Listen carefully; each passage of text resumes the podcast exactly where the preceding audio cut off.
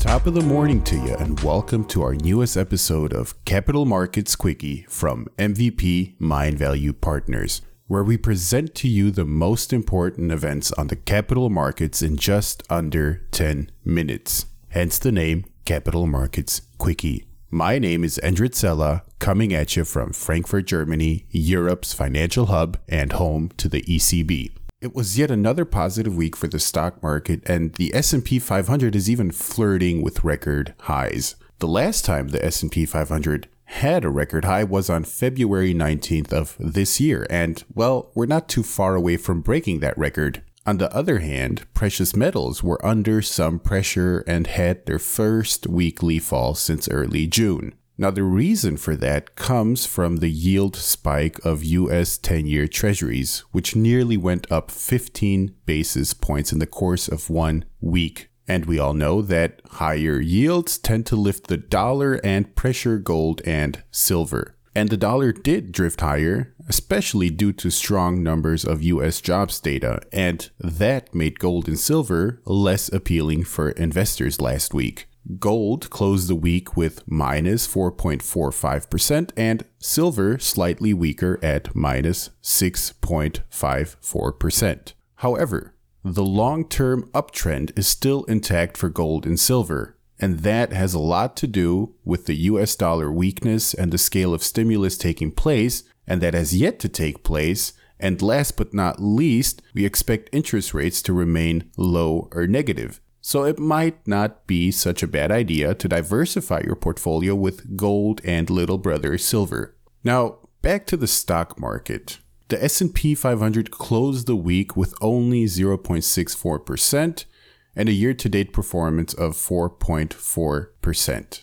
The German stock market had a weekly performance of 1.79%, which amounts to minus 2.62% year to date performance. Japanese stocks outperformed the rest with 4.30% performance on the week and only minus 1.55% on the year. These amazing gains we have seen over the past few months are certainly welcomed by investors and myself included. However, this rebound that has brought the stock market back near record levels does raise some key questions, such as why has the stock market recovered so quickly? After all, the economy is far from being back on its feet. And the other question that I've been asking myself, especially, is when will the stock market be due for another breather? I mean, we've had quite the run so far. Let's first take a look at why the stock market has recovered so quickly. The economy is still a long way from regaining its pre pandemic GDP level, but the stock market's recovery is a reflection of the forward looking nature of stocks. After all, and I do like to remind my audience time and time again the stock market prices in the future and not the present. The rally that we're seeing on the market right now is therefore reflecting a positive outlook of continued economic recovery and rebound in corporate profits over the remainder of this year and probably throughout 2021. But let's also not forget that all of this was made possible with the help of different policies. Policy actions have played a leading role in the market recovery fiscal relief from Congress has, so far, been effective in helping fill the income gap created by historic spike in unemployment. Meanwhile, the Fed has implemented unprecedented monetary policy stimulus such as rate cuts, lending facilities, credit market support, and buying bonds,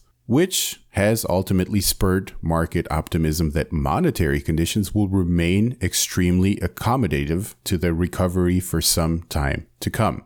And that goes for Europe as well. The European Central Bank is committed to its bond purchasing program and is very likely to continue these purchases until at least June 2021. And if the European Central Bank were to stop they would continue to reinvest coupons and maturities from their existing holdings for an extended period after that. So, this is obviously stock market friendly when Big Brother Central Bank continues to pump liquidity into the markets. Now, let's tackle that second question.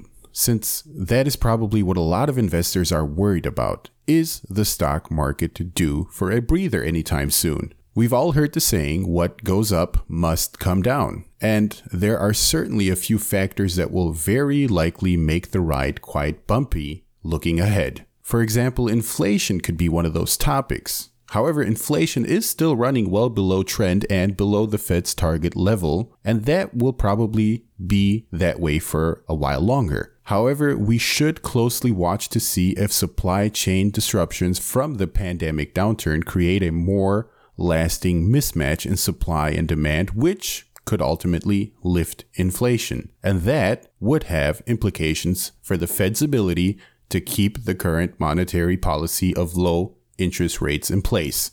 Another topic is, of course, politics. It seems like an eternity ago, but it was only in January that the United States and China put their differences aside and agreed on a trade agreement. But a lot has happened since then. US President Donald Trump's campaign trail is full speed ahead right now, and his rhetoric towards Beijing has not improved since then. He continues to rant against China, which he believes wants to prevent his re election with all its power.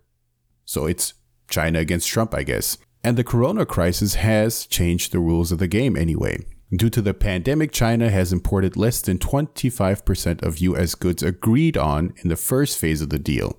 So it will therefore be difficult to make up for that shortfall by the end of the year. In any case, both countries, the United States and China, seem to have lost hope or even interest in the trade agreement. And this is one of the topics that will linger around at least until November. Speaking of November, the upcoming presidential elections between Donald Trump and Democratic candidate Joe Biden will add additional uncertainty and anxiety to the markets. History has shown that presidential elections are not long term dictators of market performance, but we do expect the stock market to experience some volatility as the campaigns and headlines highlight the political uncertainties. Hopefully, we learned a lesson from 2016 where everyone was so sure that Hillary would win since she was leading the polls in September and October. This should definitely be an exciting presidential race,